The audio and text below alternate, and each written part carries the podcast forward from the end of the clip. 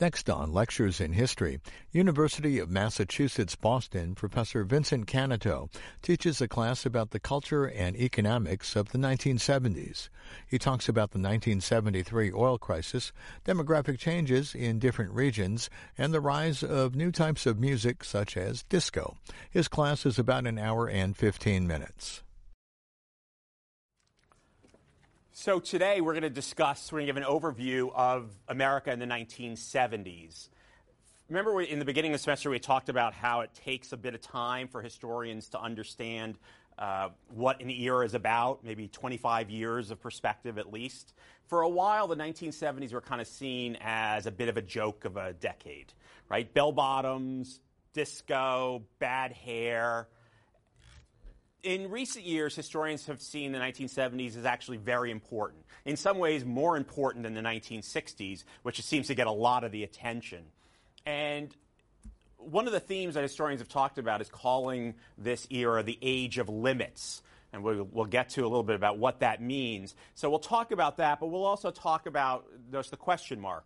You know, was it really an age of limits? And we'll discuss the import of the decade and the influence that it's had, not just on the 1980s, but really down to our time today. Recapping what we had talked about earlier, we see in the 1970s a pretty profound loss of faith in American institutions, driven by Nixon's resignation over Watergate in 1974, the final end of the Vietnam War in 1975.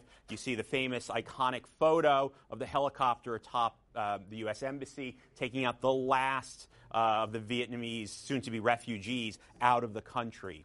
Uh, it, the loss of the war was devastating in many ways uh, for the United States. It, it really showed that one of the world's superpowers had a big Achilles heel, and it had profound effects on the military, on America at home. The anti-war movement had uh, divided the divided the country the third thing was the church committee hearings and there was two committee hearings really in congress that looked into the central intelligence agency.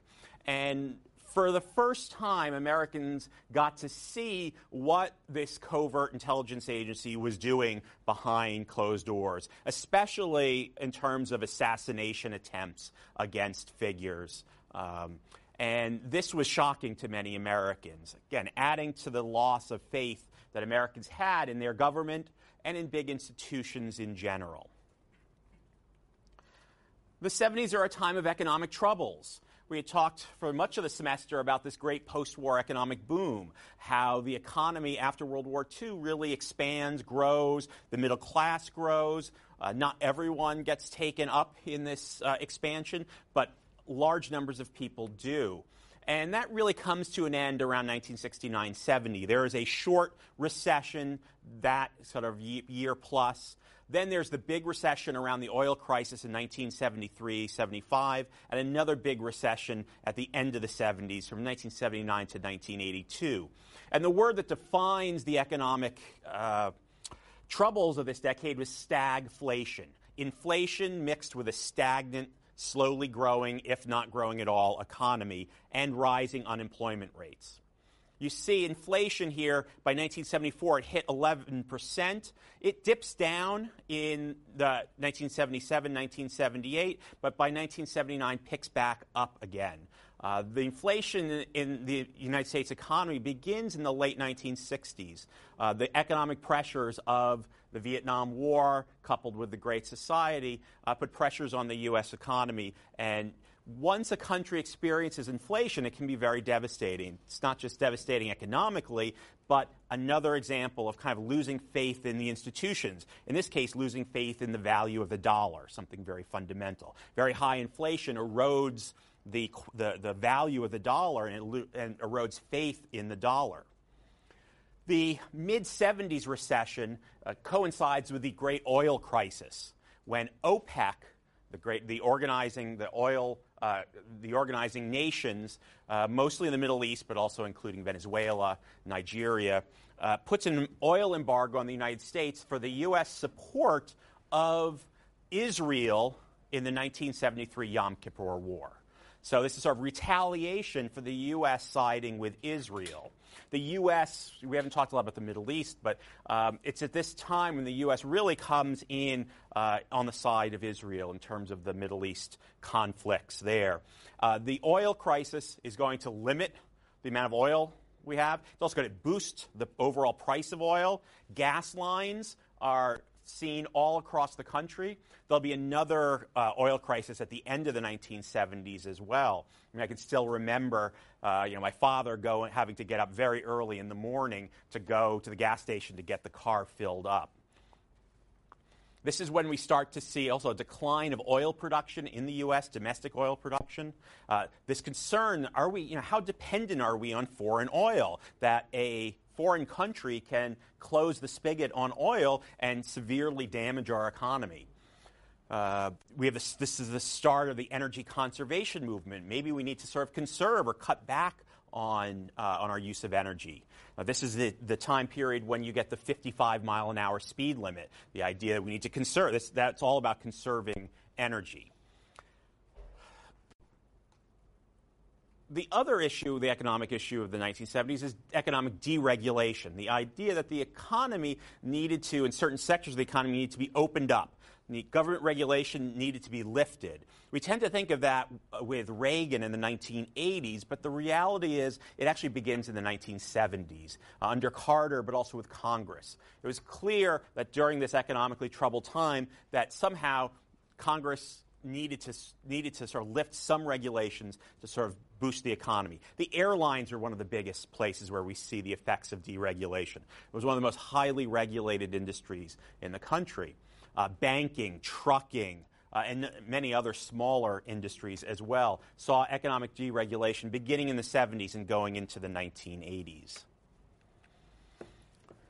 I have signed Tom Wolfe's essay on the me decade. We read Tom Wolfe's book, uh, The Electric Kool Aid Acid Test, and this essay is kind of a continuation of the same theme. And that's the theme of this, uh, what he calls in this essay from the 1970s, uh, the Third Great Awakening but it's Great Awakenings. We talked about a religious fervor. And from the electric Kool Aid acid test, he's talking a lot about kind of this idea of the merry pranksters engaging in a form of religious experience. Uh, not in a traditional Judeo Christian sense, uh, but in a very experimental, different sense. Uh, and Wolfe continues talking about that here by talking about the 1970s as the decade of me, the decade of rampant, uh, almost narcissistic individualism. Let's talk about me, one of the lines from there. And this is a quote from the me decade. Uh, but once the dreary little bastards started getting money in the 1940s, they did an astonishing thing. They took their money and ran. They did something only aristocrats and intellectuals and artists were supposed to do. They discovered and started doting on me.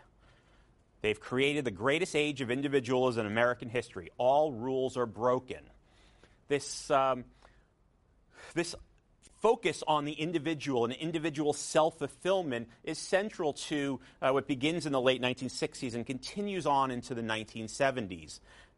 Wolfe begins the essay by, by discussing a kind of a um, sort of a daytime talk show, or what would soon be seen on daytime talk shows uh, with an individual talking uh, to the public about their hemorrhoids. Right? Something very personal and private all of a sudden gets expressed and discussed uh, in, in, in the open, in public. Why? Because I want to talk about me. I want to talk about my problems, my needs. Uh, and to this day, people often refer to the 70s as the me decade. Uh, there's uh, another famous book, which is by Christopher Lasch, called The Culture of Narcissism, which was a more, econo- uh, more academic look uh, at the similar theme. Now, historians have also kind of qualified that as well, because there was also a lot of political activism uh, and you know, community based activism during this time. But we definitely see changes in society. A greater casualness. Uh, jeans, polyester suits. Thankfully, we don't really have those so much anymore pointy collars, wide ties, but a kind of opening up of society, uh, a society that had been very buttoned down prior to the 1960s. Drug use increases in society. Marijuana increasingly not just is seen in San Francisco or New York, uh, but throughout America, and especially becomes a rite of passage for teenagers. The number of people supporting the legalization of marijuana doubles during this time. Uh, by the middle of the decade, cocaine becomes uh, a popular drug, especially among uh, kind of more affluent Americans. There are also legal drugs like Valium. The idea of self fulfillment and introspection goes mainstream. A famous book was called, of the time, says, Looking Out for Number One How to Be Your Best Friend.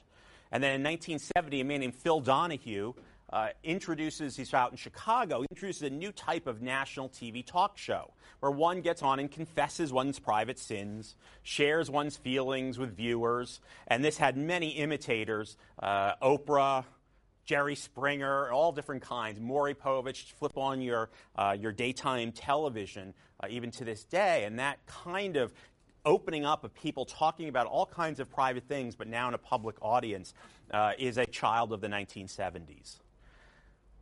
Transcendental meditation, uh, yoga becomes popular. More Americans are looking to the East, to Eastern religions, and the rise of New Age. Remember, the counterculture was putting itself in opposition to mainstream American culture. And here, in this sense, they're looking not at traditional Judeo Christian religious values, but looking to the East. The uh, this idea, this sort of self fulfillment that, uh, that becomes an emphasis in the 70s leads to an emphasis on fitness, health, uh, from hippie to yuppie. Right? The yuppies of, will, will be uh, sort of the classic caricature of 1980s young urban professionals. Here we've got a picture of two of the most famous uh, TV stars in the 1970s, Farrah Fawcett and Lee Majors. Lee Majors was the what, $6 million man. Farrah Fawcett, most, uh, many young boys had posters of Farrah Fawcett in their rooms in the 1970s. Uh, Charlie's Angels. Jogging. Uh, jogging is the jogger is to the 70s what the anti-war protester is of the 60s. Now Americans were increasingly uh, taking up fitness and health uh, and taking to the roads and jogging. Uh, seeing people on the road running would now become a much more common sight coming out of the counterculture, we see the rise of natural food movements, which now has become totally mainstreamed as you go into supermarkets and see rows of organic foods. This comes out of this period and comes out of the counterculture looking for ways to improve one's health. You see the popularity of racquetball, which I think has kind of declined. I remember playing when I was younger, playing racquetball. I don't think it's popular anymore, but this becomes a big, uh, a big sport in the 70s and the early 80s. And then bodybuilding and, and weightlifting, and symbolized by the documentary Pumping Iron. Has anyone ever seen Pumping Iron? With Arnold Schwarzenegger as the star of Pumping Iron. This really made him into, into a star. And there's increasing understanding in the 1970s of the harm of smoking. It's when the Surgeon General announces that smoking is actually dangerous. Smoking ads are banned on television. So, as part of this move towards self fulfillment, self improvement, looking inward, is a move to, uh, to improve one's health and fitness overall. The sexual revolution you could argue when that begins, but in the 70s is when we see the sexual revolution really flourishing and moving out into mainstream American society. So much of what the 70s is, is taking those trends from the 60s uh, and moving that into mainstream America. Uh, the Joy of Sex becomes a uh, national bestseller. Their polls show loosening attitudes towards premarital sex, even extramarital sex. Uh, pornography. This is the era when pornography Again, there there's been pornography for as long as, as man has existed, but uh, pornography uh, in terms of movies. So when Times Square in New York, uh, be, many of the movie theaters get turned over uh, to show, show uh, porn movies. Deep Throat is the classic uh, American porn movie of the early 70s, 1972. We have clubs in New York like Plato's Retreat, sex clubs. wife swapping becomes uh, more common. There's a very famous incident in baseball history in the early 1970s. Two pitchers from the New York Yankees, uh, I think it's in spring training, decided that they were going to swap wives. They were just going to, you know, one pitcher was going to take the wife of the other, and they were, and the families were going to switch. And one of the couples ended up staying together, the other one didn't. But this was a huge scandal in the early 1970s. It was shocking, uh, but still something that nothing. There was no punishment for the players. So I think one of them was traded within the year. There's also changes in divorce laws. Uh, divorce, again, something that there had been divorced. People got divorced uh, before the 1960s, but you see changes in law, especially with the uh, beginnings of no fault divorce, which made it much easier for couples to get divorced. They would not have to claim uh, some sort of fault, like someone cheated on them or so forth, or spousal abuse. It could just simply be incompatibility. And you see a rise in divorces in America in the 1970s. American family life will become more fractured uh, from the 70s onward. Gay rights also really comes into uh, bloom in the 1970s. Uh, most historians date the rise of the gay rights movement to the st- riots at Stonewall Inn in New York City in 1969 the next year is really, I think, the first, gay, we have a picture here, the first Gay Liberation Day parade. It's in New York City. Uh, there's also a Pride parade, I think, in Los Angeles. Uh, importantly, in 1973, the American Psychiatric Association takes homosexuality off of its list of mental disorders. So prior to that, it had been seen as, as a, a psychological problem. Uh, states begin to get rid of their sodomy laws that are on the books, not all of them, but some of them. Harvey Milk in San Francisco uh, is elected in 1977 to the Board of Supervisors. San Francisco becomes a, a hub of, of, gay, uh, the gay community in the Castro district. The rainbow flag, which we see today, is created in 1978. Also, as part of, part of this, is the, the rise of the culture of disco. Um, discos, in terms of clubs, uh, parties around dance music begins in the gay community in the, uh, the, late 60s, early 1970s, and really begins to flourish by the mid 1970s. Studio 54 in New York is probably the quintessential, most famous of discos, but there were discos all over, and there's a style of music which becomes incredibly popular in the early mid 1970s. Uh, probably made more, most famous and most mainstream by Saturday Night Fever. Uh, dance music, mirrored walls, flashing lights, people in outrageous outfits, uh, a lot of people using drugs. This is a, a classic example of, of, personal liberation, right? Freedom from restraint, going and, and, letting go on the dance floor. The, the music itself was a blend, and, and the culture of disco was a blend of African American culture coming out of kind of, um, you know, rhythm and, uh, not rhythm and blues, but coming out of uh, kind of black dance music, Donna Summers. Um, the most famous or infamous of the, uh, of the acts was um, the Village People, right, which um, are around. I think they're even still around to this day.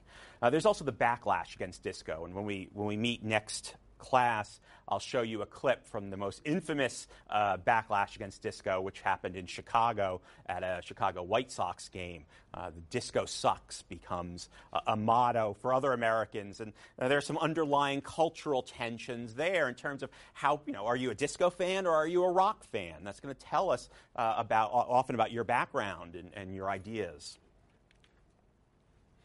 The 1970s is also when we see feminism and the women's movement uh, making strides and coming out. The, you could argue that the early 70s is probably the height, the high point of the women's movement. In the 1960s, Betty Friedan's book, The Feminine Mystique, uh, is really is, is uh, marked down as one of the most important turning points. She called, this is a book about women women at home. It's very much a kind of a book of the 50s, late 50s and early 60s. Um, and it's about wives and mothers at home who feel some kind of something's missing in their life. She termed it the problem that has no name. And women read the book and would often read the book in sort of in groups, in reading groups, and, and recognize those problems in their lives. And you begin to get more political action by the late 1960s. The National Organization for Women now is created. You have two sort of kinds of uh, women's rights movement and feminist movement. One is a much more middle class movement of a political movement, like now. Uh, it's focused on pol- the political system. It's work focused on things like workplace equality and anti discrimination, focused on issues like maternity leave and child care. Uh, there's also another kind of more radical group, Women's Liberation, which takes a, much more radical view uh, of, again, of politics and of, um, of the relationship between the sexes. We see more women moving into the workforce. In 1960, only about a third of women were in the workforce. 20 years later, at the end of the 70s, uh, more than half were working. One of the another famous book of the time, which is still in print today, is Our Bodies Ourselves, comes out of Boston, comes out of the Boston Women's Health Book Collective. I think it was a professor at Emerson uh, who started this, with a focus on women's health and sexuality. It starts off as just a little pamphlet, a little booklet, and is incredibly popular that by 1973 they're actually publishing it as a book, as almost a mass market book, and is now in, I don't know what uh, edition it's in today. So we're seeing that in the 1970s, we're seeing these movements of, of kind of liberation of rights, uh, filtering, filtering down and filtering out. In terms of women's rights, the big political issue of the 70s was the Equal Rights Amendment. The amendment was fairly simple. It was to be an amendment to the Constitution, called for equality of rights, that equality of rights shall not be denied or abridged on account of sex. It passes Congress overwhelmingly. A number of states, over more than two dozen states, ratify it. It looks like it's going to go and easily become an amendment until political opposition gets formed. And the woman who's credited for that is the woman at the top, Phyllis Schlafly, who leads the Stop ERA movement. This uh, Stop ERA movement is tied to the, which we'll talk about a little bit later in the lecture, tied to the growing uh, conservative uh, sort of conservative-leaning political and social movement in the country that will really that will be culminate in Reagan's election in 1980. Uh, Schlafly and her allies frame the uh, opposition to ERA around much more traditional gender roles and argue that this amendment will threaten those roles. And op- her opposition and her organiz- organizing will prevent the necessary two thirds of states from ratifying the amendment. Uh, there was a time limit in which the states had to approve, ratify the, the amendment. They don't meet the deadline. Congress extends the deadline to 1982, and it never gets passed. Um, on the bottom is the pro ERA forces, and in the middle is one of the leaders. Uh, the woman with the hat is named Bella Abzug, who is a congressman from uh, a liberal congressman from New York City, famous for her hats uh, and famous for her political activism. Uh, so this shows us as well not only the strengths of the women's movement, but also the limits and the opposition uh, that are going on here, which will foreshadow future political trends in the coming years. One of the more famous incidents uh, regarding the women's movement, not necessarily the most important, but sort of symbolic. Did anyone see the movie Battle of the Sexes with Emma Stone and Steve Carell? I haven't, I haven't seen it yet. Bobby Riggs, the man on the left, was a 55 year old former tennis star. He'd actually been a tennis star in the 40s. Um, and he thinks that there's just too many differences between men and women, and no way a woman could beat a man on the tennis court. Uh, he also liked to gamble. There's there's the element of money in this as well. He, he, he says, oh, let's let's. Uh, he challenges a number of women tennis players to a match. He challenges 29-year-old Billie Jean King to a televised match, hundred thousand dollars to the winner. Uh, there are, I think, estimates of about 90 million people worldwide watch this match. Uh, King easily defeats Riggs in three straight sets. Now, one could argue that Riggs is over the hill, not in great shape. Uh, there have been some arguments recently that he uh, he, also, he liked to gamble, that he kind of threw the he threw the match. I'm not sure that that's proven as well. However, this is seen as a victory uh, for women over men, and especially Riggs, who is obnoxious, vocal in his chauvinism. Uh, the term chauvinist pig uh, was popular in the 70s, and Riggs came to kind of I'd be identified with that. do we have questions? Again, feel free to, to raise your hand at all during this. We're going through a lot. This is a we're trying to sort of cover a lot of ground here, but feel free to, to raise your hand if you have questions. Yes, Austin. I just had a question about the 1982 ERA. Right. See, when I had that section actually in America in the 70s, Yeah. and when it was extended to 82, did the bill totally die, or was it ever passed in any? No, this is uh, this is to get the requisite states to ratify it. Okay. So, so once the bill, uh, the amendment is passed by Congress, then it has to go to the individual states to ratify it. Two thirds have to ratify it for it to become part of the Constitution. So there was a time limit am- among which the states needed to, the requisite states needed to adopt it. And in 82 was the final limit, the, the, the number of states, whatever two thirds, I don't know, 30 states or something. Mm-hmm. and it never, it never was amended. Never, no, never added to the Constitution. It's the most, it's the most proposed amendment in the history. Like, people just keep proposing Yeah. varied ones. It's the most proposed in history. Yeah, I, I think states have uh, since then. Some states have voted on it, but I don't think it. I don't think it qualifies as um, for for. I don't think they can restart. They'd have to go through the process all over again. I, I'm fairly sure. Another interesting part of the 1970s is uh, an increasing emphasis on ethnic identity, racial identity, family roots. Today we call this multiculturalism. It wasn't called that then, but uh, increasing emphasis on differences for the decades prior to the, the 1970s, right, assimilation was seen as an important social value, uh, especially if you're looking at the children and grandchildren of uh, European immigrants. The notion of putting aside one's past, putting aside the immigrant past, becoming Americans was important. Now in the 1970s, uh, you're seeing uh, a sort of a resurgence of ethnic identity among these groups if you looked at TV or movies prior to the 1970s, not a lot of uh, sort of, uh, certainly not a lot of racial differences, but not a lot of ethnic differences either. And now in the 70s, you, you see more and more of this. The Godfather is seen as one of the classics, right? This is a, a classic of, well, of Italian American literature, Mario Puzo.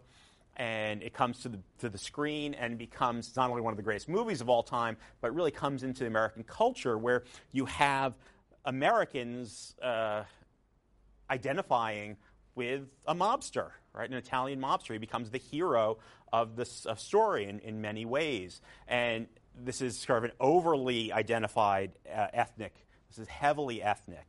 Uh, other movies as well um, at the time. This is also the era of roots. Alex Haley's book, Roots, about finding his uh, ancestors, his African ancestors who had come over as slaves. Uh, and it becomes, the book is published in 76, becomes uh, one of the most popular miniseries of all time the following year.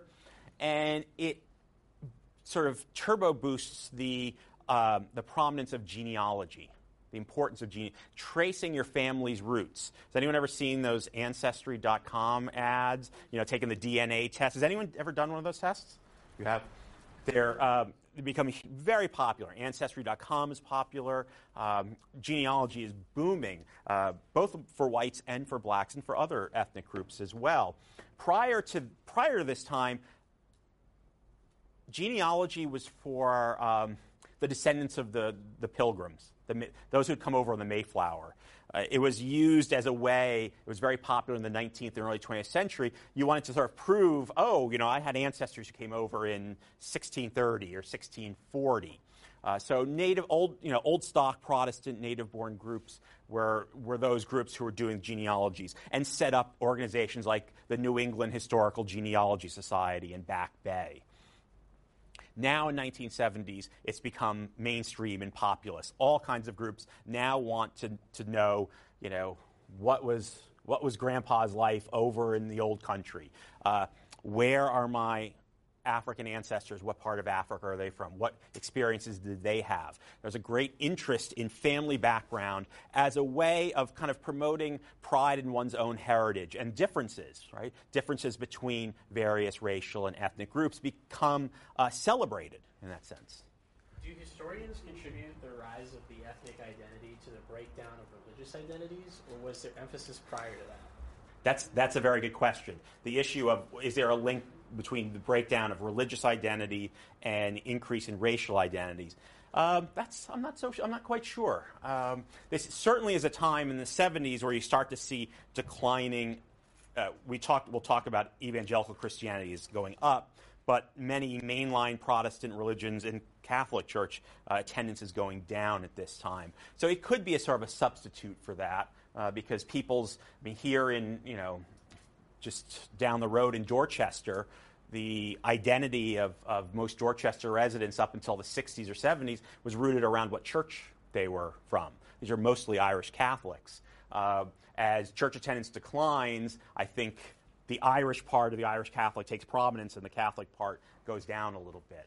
Uh, yeah, that, that, that might be. That's a good question.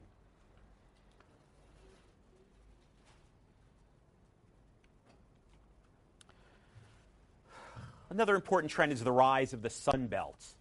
And if you look at the map of America, the Sun Belt is roughly, there's no strict definition, but if you see, you know, Florida, Georgia, Texas, Arizona, California, maybe today, including Las Vegas, in that area of the South and the Southwest.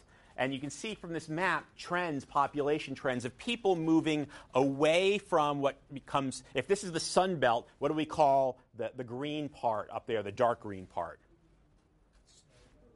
the Rust Belt or the Snow Belt. Yeah, the Rust Belt, and that implies the, why the Rust Belt is better than the Snow Belt is it implies right the deindustrialization, the factories closing down, uh, getting rusted, and people now jobs are starting to open up in the South and the West because of air conditioning and the prominence of air conditioning. It now becomes a much uh, pleasanter prospect to live in South Florida or Arizona or Las Vegas or parts of Texas. And uh, down to this day, we see population growth in America really highlighted in those areas.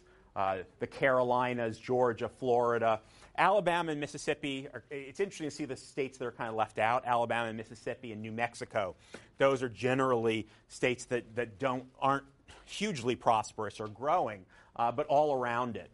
What's driving the growth in the Sun Belt? Does anyone know what, what's driving the growth? Um, is some of it based off of the uh, movement of industry out of the Rust Belt and into the South? Some of it. Um, some of that's moving down to the south. For instance, the Carolinas get a lot of the, the textile manufacturing. Uh, that's part of it. What else? Could it be that the prices in like New York or Boston or Chicago were like very expensive, and you could get like things cheaper, goods cheaper in Texas or in Florida than you could in like New York City? Yeah, housing prices would be cheaper. Taxes are cheaper. Some, I mean, one reason people move to Florida is because uh, they don't, there's no state income tax down there. Um, weather's better. Right? Who else is moving down to the, especially Florida? Matt. Yeah, retiree, retirees, older people are, are flocking down to Florida. Um, if you look at Florida, often uh, the two coasts, it's often said that the east coast of Florida is populated by those coming from you know, New England, New York, and then the west side is very much more Midwestern, people coming from the Midwest down to the west coast. You have retirees down there. What else do you have a lot of in the south and the west? You have lots of military bases. If you took a look at military bases in America, most of them are in the south and the west today, and the ones that are in the north, especially the ones around us, closing down. Uh, think about, even though this is not a, uh, a great time, well, think about oil, right? Oil production, uh, the oil industry in places like Texas, Southern California, aerospace. So jobs, especially a lot of the sort of big, even factory jobs, are in these places, and they're attracting people who are leaving places like New York and Illinois. And this is a trend that's continued to this day. Politically, the the, the top three states are California, Texas, and Florida. States like New York, Pennsylvania, Ohio, Illinois, own Massachusetts, every 10 years lose congressional seats because population is moving down to the south. It's not that, I mean, I think our state's population has kind of stayed roughly the same, maybe grown a little bit, but the, the population growth is so much bigger in the Sun Belt. Uh, there's so many more people uh, moving down there, and will continue to move down there. If you look at the big cities, you know, the biggest cities in America today, uh, three of them are in Texas, Los Angeles, uh, Phoenix. so this is a trend I think that will continue uh, as people continue to move out of the Northeast and the Midwest. The, the deindustrialization of the Midwest continues. High taxes in the Northeast uh, continue to push people out of, uh, of the Northeast. Another interesting and somewhat odd trend in America at this time is the, the renewed kind of Southern culture, especially white Southern culture in the 70s.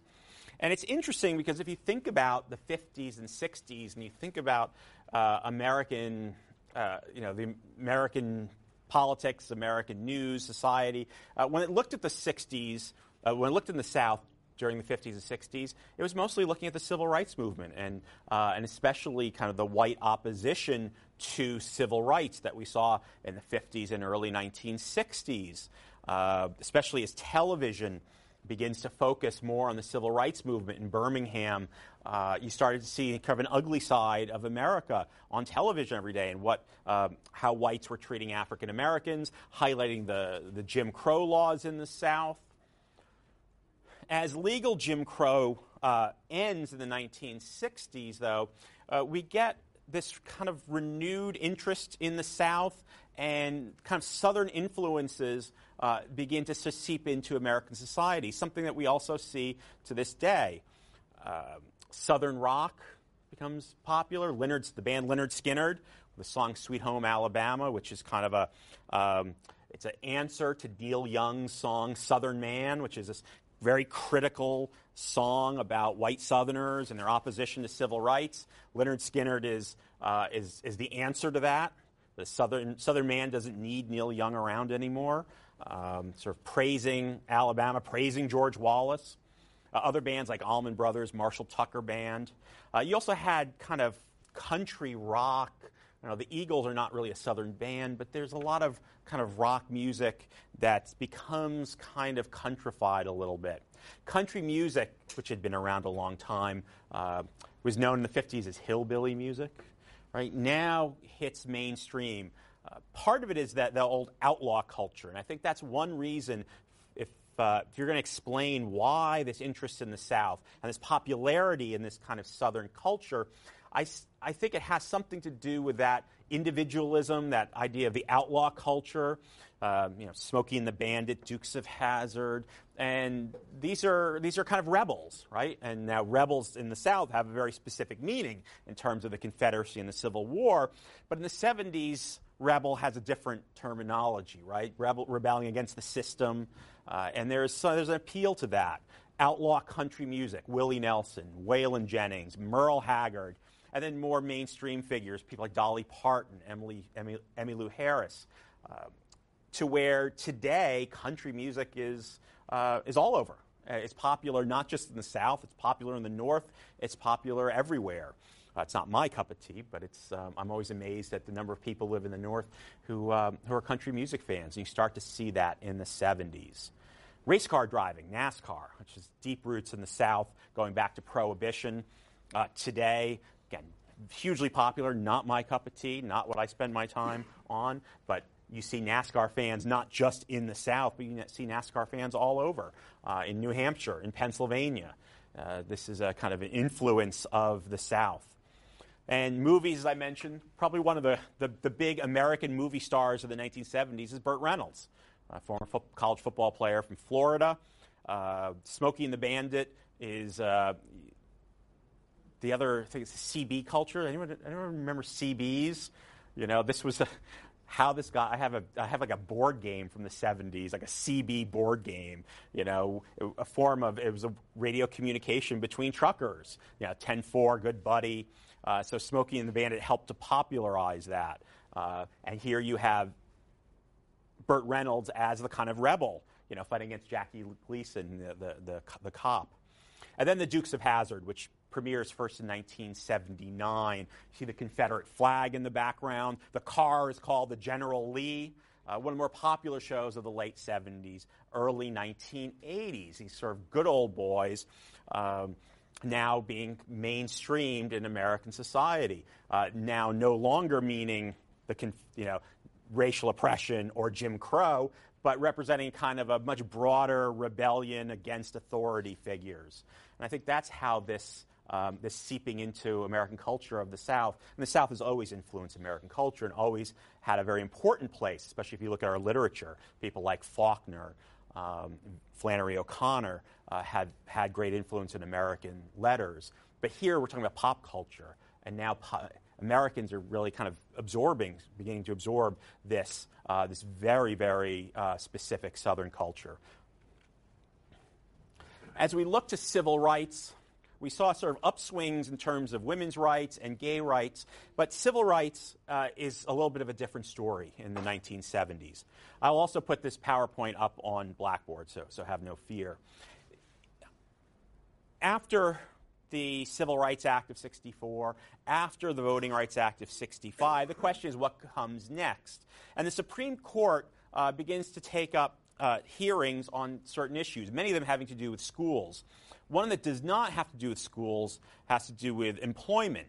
And the Griggs v. Duke Power case deals with what kind of tests can an employer give to uh, potential employees. Um, intelligence testing, what kind of requirements can they make? Can they require a high school degree? And the plaintiffs had argued that the Duke Power Company were using, I think they were using the high school degree requirement, that that was, that was adversely impacting African American applicants because African Americans had, uh, had lower rates of high school graduation. So, and the court argued that any kind of test or requirement for a job had to be essential, irreplaceable, and directly related to a job. If there was disparate impact, if some requirement impacted the races differently, that could be seen as discriminatory. So now you see we're getting into much more complicated territory here. We're not getting, we're, we're, beyond the issue of segregation on city buses or segregated pools or libraries. We're getting into complicated issues about how employers hire. Uh, and this is a case where there was no, uh, no evidence of outright discrimination, but that the use of these tests could be seen as discriminatory if they impacted applicants uh, differently. The issue of schools also, uh, the Supreme Court is going to take up these issues. In Swann v. Charlotte Mecklenburg Board of Education, 1971, the Supreme Court says busing to achieve desegregation is constitutional. You can bus students uh, across the district in order to uh, desegre- fully desegregate the school system. That will be important in a couple of minutes when we go up and talk about Boston. Uh, the Keyes case, Keyes v. Denver, looks at northern cities. For the most part, I mean, Charlotte is, is in, in the south, but Denver is in the west and did not have Jim, Jim Crow laws. They did not have de jure segregation, but they were arguing that the schools in Denver were de facto segregated. They were segregated based on, race, on, on residential patterns. And the Supreme Court said that a city couldn't say, oh, we didn't have any, you know, we didn't have specifically black and white schools, so therefore uh, we can't come on, we don't, you know, you, we can't be under a desegregation order. But the Supreme Court said yes. In fact, de facto segregation could come under uh, a court order, which is what we'll see in Boston. But then in 1974, the court puts a limit on this and puts a limit on busing in Milliken v. Bradley. So here we have a case, Detroit, of a northern city a northern city that uh, in the 60s and 70s experiences white flight out of the city, uh, becomes majority African American. The schools are heavily African American. Um, and the whites that are in Detroit schools tend to be in mostly white schools. So the solution was let's bus children across the city line. Let's, let's bus African American children in Detroit across the line to the suburbs and white children from the suburbs into the city. This kind of metropolitan desegregation order would link the suburban schools with the urban schools as a way to, um, as a way to balance the schools racially. And it's here the Supreme Court says no, that you cannot do, you can't, you, you can't do that. These are separate school districts. Um, and a court cannot order, because remember, schooling is always done at the, uh, say public schooling, K through 12 is at the local level, locally controlled. They're run by local boards of education. And the court here says, no, we're not going to we're not going to destroy that. We're not going to create a metropolitan, a huge one huge metropolitan school district. And that's going to put a limit on what courts can demand in terms of busing. That will have an impact here in Boston as well. The other case dealing with African Americans and civil rights is the Bakke decision of 1978. Alan Bakke was a white applicant to a University of California medical school at Davis. Uh, he was rejected. He claimed that uh, minority applicants with lower scores were admitted. It goes to the Supreme Court. This deals with affirmative action. And the Supreme Court, in, in one of its most convoluted decisions, uh, and I won't even get into the details, but basically it was four people voting one way, four people voting the other way, and then Justice Powell was the kind of the lone decision that was able to garner five votes. And in there, Bakke was allowed to enter medical school, but the court said that one that schools could use race as a quote unquote plus factor in looking at applicants. However, the rationale for that was not compensatory for past discrimination, it was to benefit the diversity of the student body. And this is something that the court has continued to use as a criteria for, um, for using race in terms of school applications, right? This is a way schools, for educational purposes, need to have a diverse student. It's good to have a diverse student body. So in that case, you can look, you can use race as one factor. We're in the middle now, just uh, across the Charles River. We're in the case now where Harvard is in court uh, being challenged by Asian American students that they do use, they are using race, uh, but not as a plus factor in terms of Asian Americans. And this has kind of opened up the, uh, the Harvard admissions process. But this is tricky. We're now getting into, if we're moving from earlier civil rights movement, think about the Civil Rights Act, which barred the use of race um, you know, in terms of job discrimination, hiring, schools. We're now getting into race conscious remedies like busing, uh, like affirmative action. And it's here, A, where the legal issue becomes much trickier in terms of what kind of, uh, how much can government use race as a factor? Can racial quotas in jobs, can one say that uh, for a company needs to have X percentage of African Americans or minorities? Uh, do we do that? The other problem is, of course, political which is that once we get to these uh, the issues of affirmative action and busing, we get greater and greater political opposition, uh, not just from the South, but also in the North as well. And in Boston is one of the most famous examples uh, of the 1970s of the controversy over school busing to achieve racial desegregation.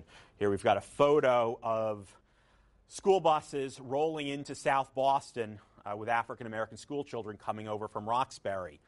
The quick background on the case uh, the Racial Imbalance Act of 1965 was a state law which said that any school that had more than 50% minorities was deemed in, out of balance, imbalanced, uh, and therefore uh, needed to be desegregated. Uh, there was one problem with the law. Uh, if a school was 100% white, that was not out of balance. So what that meant was the only schools that that were in violation of this law were Boston schools and I think some couple schools in Springfield and Worcester. Uh, it was only geared towards city schools. Uh, and as we get into the 70s with Milliken, remember the Supreme Court says you can't bus across uh, city lines. It has to be within the city.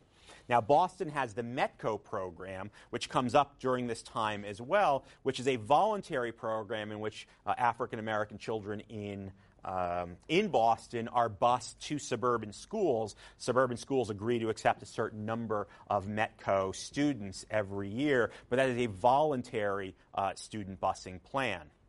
The NAACP is fighting uh, the Boston School Committee throughout the late 60s, early 70s, arguing that Boston city schools are segregated, uh, especially in Roxbury, parts of Dorchester, Mattapan. Uh, those, those areas become gradually more African American. fewer whites live in those neighborhoods. Whites are living in places like East Boston, South Boston, Hyde Park. The NAACP is arguing that the Boston School Committee is, rejigger, is jiggering around with the uh, neighborhood school district lines in order to, um, to keep schools majority white. Uh, they're playing around with feeder schools, what, school, what elementary schools feed into middle schools, in order to achieve, uh, sort of keep as many white students in majority white schools. And finally, in 1974, Morgan v. Hennigan, um, in a uh, federal court uh, uh, case, Judge Arthur Garrity uh, orders de- uh, declares that the Boston schools are segregated and orders busing to desegregate Boston schools. He basically takes control over Boston school, the Boston schools, um, and begins to redraw district lines, decides who will be bused where. One of the problems, there are a couple of problems. One is that because white flight had been happening in the 60s and early 70s, there were fewer and fewer white students to bus. Uh, another problem with the most famous problem with Garrity's plan was that he paired South Boston, uh, predominantly Irish Catholic, with Roxbury, predominantly African American, and bus these bus groups, uh, students, uh, into these two schools. And this created a lot of tensions, uh, especially in South Boston, as white, uh, white residents of South Boston bitterly opposed the busing decision. Uh, South Boston, some of you know, sort of a, a very close knit, tight, somewhat parochial community uh, proud of its community, proud of its heritage, did not want to be told uh, that they had to either accept black students or that whites, their, that their own students had to go over to Roxbury. Uh, there is, as you see, the police escort, um, very, very high tensions. And there's a growing feeling uh, as well that white Bostonians, especially working class Bostonians, ask why are they made to, to bear the brunt of integration of schools when mostly white suburban schools are completely exempt from this. And it was seen that it was the white working class that was carrying the burden for this, which only increased uh, their anger and their opposition to it.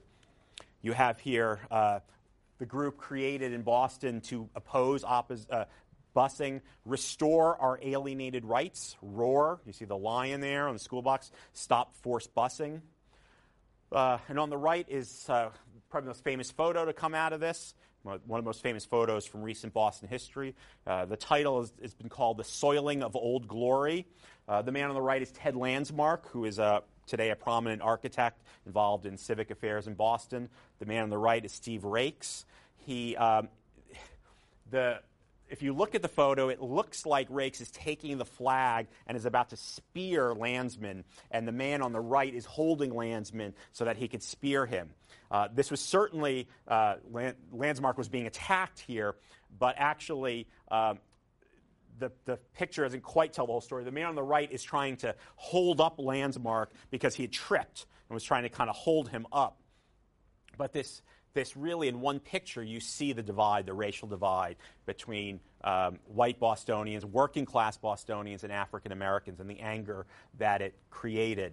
Uh, the Boston schools will be under the judge's control until the 1980s. Early, I think 1983 is when Garrity turns back control over the schools. Uh, you know, Garrity is involved in a lot of very um, small decisions in schools. Uh, one of the more famous ones dealt with South Boston, where he's deciding how many uh, balls the gym and the high school should order. But more importantly, he's there just looking at teachers, uh, what teachers are being hired, pushing for more minority teachers to be hired in these schools. And busing will continue in Boston until just a few years ago, uh, when, bu- when, when officially busing uh, in Boston was ended. Was homeschooling an option then? I don't know. Um, uh, not like it is today. I, I, don't know what the law was, whether you could keep a child home in the 1970s. That I'm not, I'm not entirely sure. The options were, though, and many white parents did this either A, parochial schools, send your kids to Catholic schools. There were a lot of Catholic schools in the Boston area. That, that became an, uh, such a big option that the Archbishop of Boston, Medeiros, uh, had to declare that, no, um, that Boston Catholic schools would accept no transfer students anymore. If you were starting at kindergarten, that's okay, but you couldn't transfer from like fifth grade in to escape busing. But the other thing is, is a lot of white students just left Boston and moved to the suburbs, moved to the South Shore, uh, or moved elsewhere in the Boston, greater Boston area. Oh, did this kind of larger implementation of like race conscious kind of action, did that have an effect on the resurgence of I mean, not not directly, and I don't think that a lot of people would say that it was, but um, did it have some of an effect on the resurgence of interest in the Confederacy? Yeah, you know, perhaps in some ways th- there was. Um, but remember, the number of people who were affected by busing was pretty small. You know, even in Boston. I mean, I mean, just in general, like the, the implementation of affirmative action programs and yeah, across. Yeah, you know, the more interest. Yes, I, I think that probably is part of it. Um, but I don't think it's specific. I don't think it's like a, a, a, direct relationship. It's more like a broad cultural. And you know, one of the things that's interesting about the the anti-busing movement, uh, there's a historian who's written a very good book about it, uh, is how much the anti-busing groups use uh, civil rights tactics uh, to oppose busing. They use sit-ins and protests. Uh, there's a great photo of a, of a anti-busing protester with a, uh, with a peace medallion. Right? In many ways, the, the anti-authority movements, right? This, this broader feeling of anti-authority is, is goes down into the busing decision because you know who are you, judge, you know, higher authorities to, to come into our community and tell us uh, where my kid should go to school, right? We're not listening to you. That idea that loss of faith in institutions and authority is going to impact this as well. And broadly speaking, this kind of Southern culture, this outlaw culture, this rebel culture, sure, that's going to appeal to people as well. I mean, did South Boston residents become NASCAR fans? I, I don't know. I don't think there's sort of a direct thing like that, but it's sort of in the culture. It's in the air. It's, it's, it's yeah. I have one question. Was it intentional that the affluent communities were left out? Did they make like a conscious choice, like Wellesley and Brookline? Like they weren't going to have to be bused. It was going to well, be South Boston. Well, know? they could. They they weren't going to. The Supreme Court said you couldn't force them to, into busing.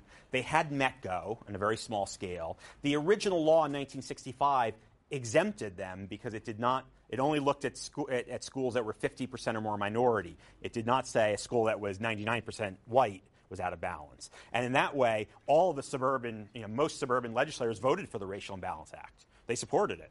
I think had it impacted suburbs, they would probably would not have voted for it. Right? It would affect uh, it would affected them. Um, uh, so I was kind of curious about the uh, effect of. Uh, I actually looked it up when we were on the Southern culture slide. Um, so I was looking at a Southern Poverty Law Center graph showing uh, the uh, enacting of Confederate monuments, statues, things like that and it while it like it wasn't abnormally high at all in the 70s it's pretty normal the 60s in comparison because of the civil rights movement is like five times as high yeah. So I, I yeah. mean, it makes it, that does make sense. The reaction to right. Like, in, in the, the earliest one was like the foundation of the NAACP is like the highest amount in of, the South. Confederate monuments yes. um, in the South. Yes. yes. as a way, it, putting up Confederate monuments is a way of expressing your uh, support for Jim Crow and your opposition to desegregation in the South at that time. Yeah. Let's move to New York, go down a little bit, because 1970 is another sort of crucial event in, in 70s history is the fiscal crisis of New York. Um, basically, I'll, I'll, tell a complicated story as quickly as I can. The New York City almost went bankrupt in 1975. And America's largest city, its financial capital, Wall Street, uh, could not pay its bills and, uh, and came that close to going to bankruptcy. Why? Historians argue about this often. A combination of the impact of the economic recessions, 69, 70, and then 73, 75, really hit New York. New York loses a couple of hundred thousand jobs during this time. Um, at the same time, going back to the 60s, which had been a good time economically, New York institutes a, a, city income tax. So New York has lots of revenue coming in in the 60s, but they also increase, um, they increase city programs. There's greater demand for, for city programs, uh, greater demand for uh, welfare. Uh, New York City has its own hospitals. Hospital costs are going up during this time. Um, New York is becoming slightly poorer. Again, white flight. Put, you have white middle class upper middle class residents leaving the city, uh, leaves that, that impacts negatively the tax base. People who remain tend to be slightly poorer, greater demand for social services. So, what the city does in the early 1970s, it had done this in the early 60s, then resumed it again in the early 70s, a lot of borrowing. Now, it's normal. We're here at UMass Boston. You know, how do you think these many of these build, new buildings got built? Borrowing, bonds. Uh, there's nothing wrong with that per se, but the city borrowed a lot, and a lot of its bonds were short term. And during this time, interest rates are going up. And what ends up happening in 1975 is the banks just are not confident enough in New York City for a variety of reasons to lend them any more money. And they say, we're just not going to lend you any more money. And by the way, these notes are due at the end of the month. What happens is New York State, uh, for all intents and purposes, takes over uh, the fiscal control of the city. They create the Emergency Financial Control Board uh, to take over the city budgeting. They also create another organization called MAC, which sells bonds. Uh, and MAC was a state created organization, so they were able to, to, um, to, to raise money that way. The city couldn't raise money, but MAC raised money. What this leads to is what has been called the era of austerity tight budgets.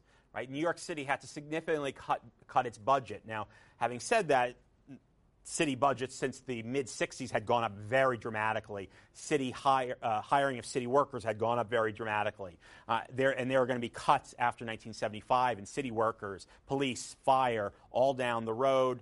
Uh, and you're going to see that impacted in daily life in New York. Uh, I mean, parks already had been in bad shape, places like Central Park. Uh, they get worse after the fiscal crisis when there just isn't money to upkeep the parks. The city will continue to hemorrhage residents. There'll be a net loss of a million residents during the 1970s. And more importantly, for New York City, there is a um, it, the culture of New York, the social welfare culture, um, which had, going back to the 1930s, created a kind of urban safety net, free, uh, free city college, uh, the city had its own hospitals. Support for that's going to increase in this era of austerity. The idea was that the city spends too much money. Uh, the famous headline, Ford to City Drop Dead, that Daily News headline. When New York had turned to President Ford for money, initially Ford said, No, we're not going to lend you any money. You got into this uh, on your own. We're not going to lend you any money. Hence, uh, the headline. As it turns out, a few weeks later, Ford would release some funds for New York City afterwards. There are bigger problems in New York as well. In 1977, there is a, a in the summer of 77, a blackout, uh, massive looting in neighborhoods, especially poor neighborhoods in New York. Uh, this is, has anyone seen the movie or read the book, The Bronx is Burning? Uh, this deals with in October of 77 during the World Series. Uh, the Yankees are the Dodgers are playing the Yankees in the Bronx, and outside of the, the stadium there are fires going. Uh, the Bronx had seen, dating back to the late 60s, much of, the, especially the South Bronx, uh, was affected by arson. You see kind of rows of burned out, abandoned buildings in the Bronx. In 1977, President Jimmy Carter goes to Charlotte Street in the Bronx to survey kind of the urban damage here. Uh, it became kind of de rigueur for politicians to go here uh, to see a sign of urban decay. Reagan will go in 1980. On the right is Mayor Abe Beame. Uh, on the positive note, that area where, uh, where Carter is now looks very different today. Uh, single fam- small single family homes, very nice area. This was kind of rebuilt in the 1980s and early 1990s. Crime in New York, but also nationwide, uh, it becomes a very serious issue. Uh, in New York, uh, the infamous Son of Sam killings in 1976 into 77. This is David Berkowitz, who was the Son of Sam killer. Killed six people, wounded seven others. They were mostly, he, he attacked mostly young couples. Uh, this is what makes serial killers tick. This is a question we, we ask ourselves today. Uh, in Berkowitz, I think it was a classic case of a man who, who um, was frustrated, did, did not do well with women, uh, harbored this harbored hatred of women. The satanic cult, the dog. Uh, yeah, there is a, you know, there was a side story about a satanic cult with a dog and these messages. Uh, some people have argued that, that there were other people involved in the shootings besides Berkowitz, some of these cult members. But I think the, the story is he acted alone and was kind of a disturbed individual. He lived in Yonkers. His, um, his killings were all in New York City. Crime itself in New York dramatically uh, increases. Looking at murder rates helps to tell the story. Um, although if we pulled robbery rates or car, you know, car theft rates, they're going to be the same. 1960, 482 murders. 1970, 1,100 murders. By 1980, 1,800 murders on a city that's much smaller. That's about 10 or 15 percent smaller than it had been 20 years earlier. The, the murder rate will go as high as 2,100 a year in 1990. Uh, today, to give you a sense, murders in New York are in the, the, the 300s, and it's a much bigger city. Uh, Decline, the declining crime rates will uh, you'll we'll see that in Boston as well, most big cities. Uh, but this period from the early 1960s down to the early 1990s is a period of pretty steady uh, rates, especially in urban areas of, of urban crime. And we see two of the famous movies of the year of the period. Uh, the one on the bottom left was Death Wish, which just got remade with Bruce Willis, but the original with Charles Bronson takes place in New York. A man's family was murdered, and as you, see, you might not be able to read that, it says vigilante, city style, judge, jury, and executioner. Uh, the idea he's taking the law into his own hands to deal with criminals. And then, more famously, is uh, Martin Scorsese's Taxi Driver, from 1976, with Robert De Niro's Travis Bickle, who is, um, again, a kind of a disturbed loner. Uh, but more complicated, right? He tries to save Jodie Foster, who is a, a young prostitute. Uh, he's it's filmed on location in New York. Uh, in 1975 in the summer.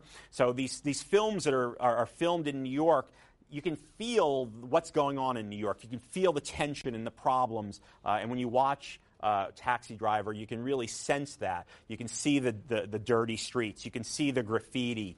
And you can see how the city is sort of pushing this man who already probably isn't stable to begin with, pushing him uh, to the edge. But at the same time that all this is happening, if you look at New York, there's stuff going on under as well. Uh, one thing that's happening is the creation of hip hop music and culture, which is occurring in the Bronx in the 1970s. At the same time, you have um, arson, high crime rates. Uh, people like DJ Kool Herc, Afrika Bambaataa, and others uh, are creating the style of music uh, in big block parties in the Bronx and it's not until the 1980s that will start seep into uh, seep into the, uh, the, the broader culture. Graffiti becomes part of that as well. One of the complaints about New York and other big cities in the 70s and 80s was the graffiti on everywhere, on subways, on buildings, on bridges.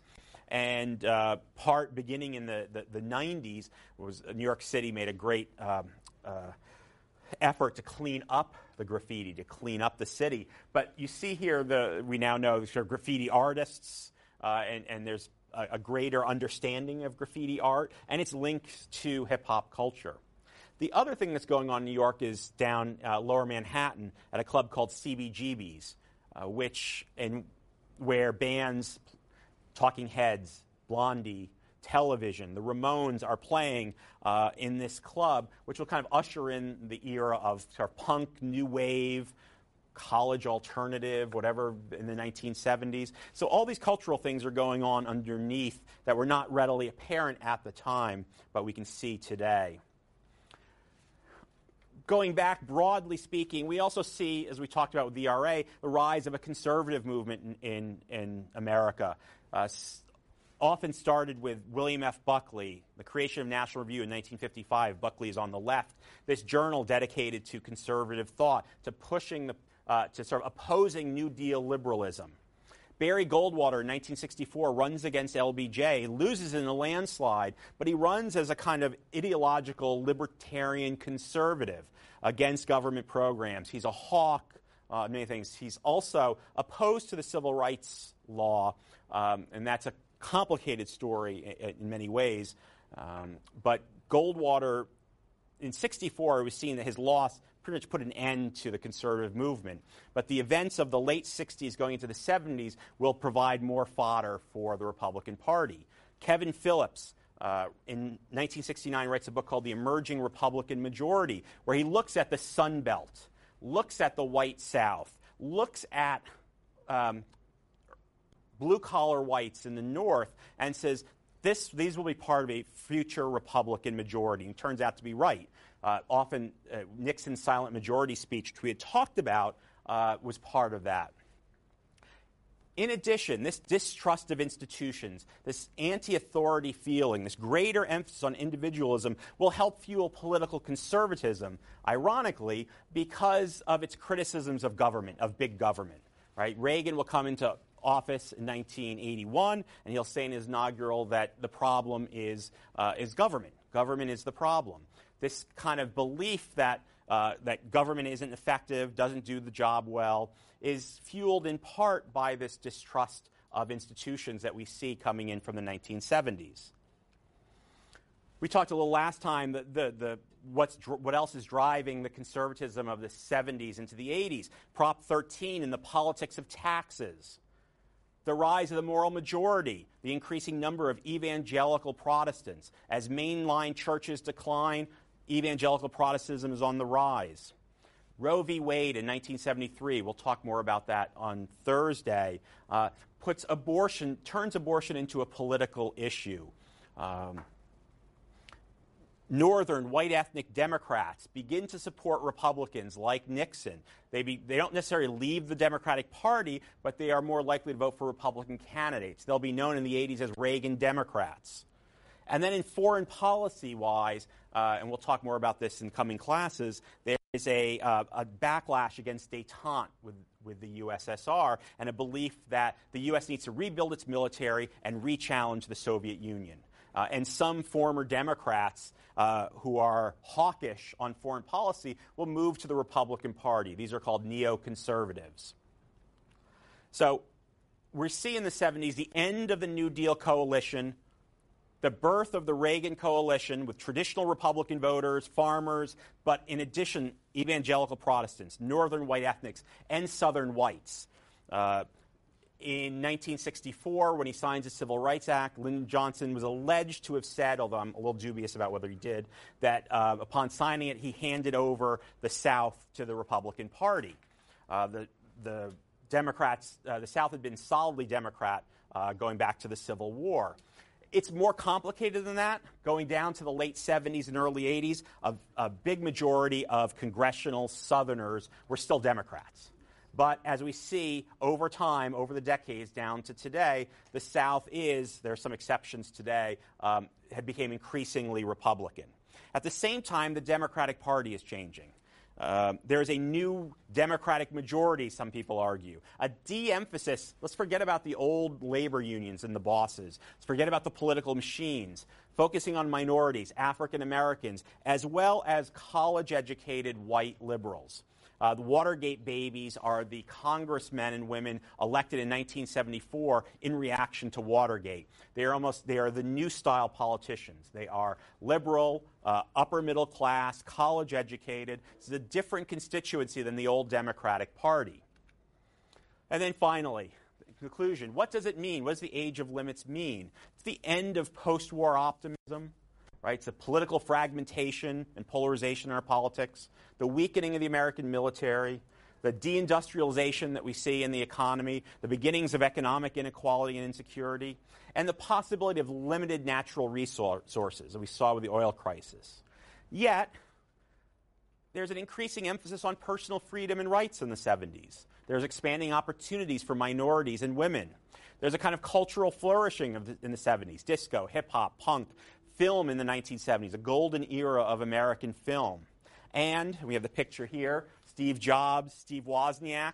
Uh, in 1976, start Apple Computers. There they are working in their garage. Bill Gates in 1975 will start Microsoft. Uh, no limits there, right? These mostly young men who are working in anonymity in the 70s, building, starting, creating the technological revolution that will have great impact uh, down to our time today. So I think the age of limits, we have to sort of put a qualification on there because we're going to see, beginning in the 1980s, vast changes in American society and economics. Thank you very much.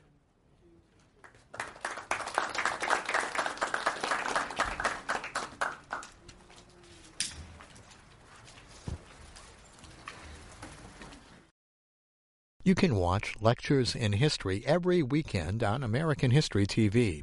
We take you inside college classrooms to learn about topics ranging from the American Revolution to 9 11. That's Saturday at 8 p.m. and midnight Eastern on C SPAN 3.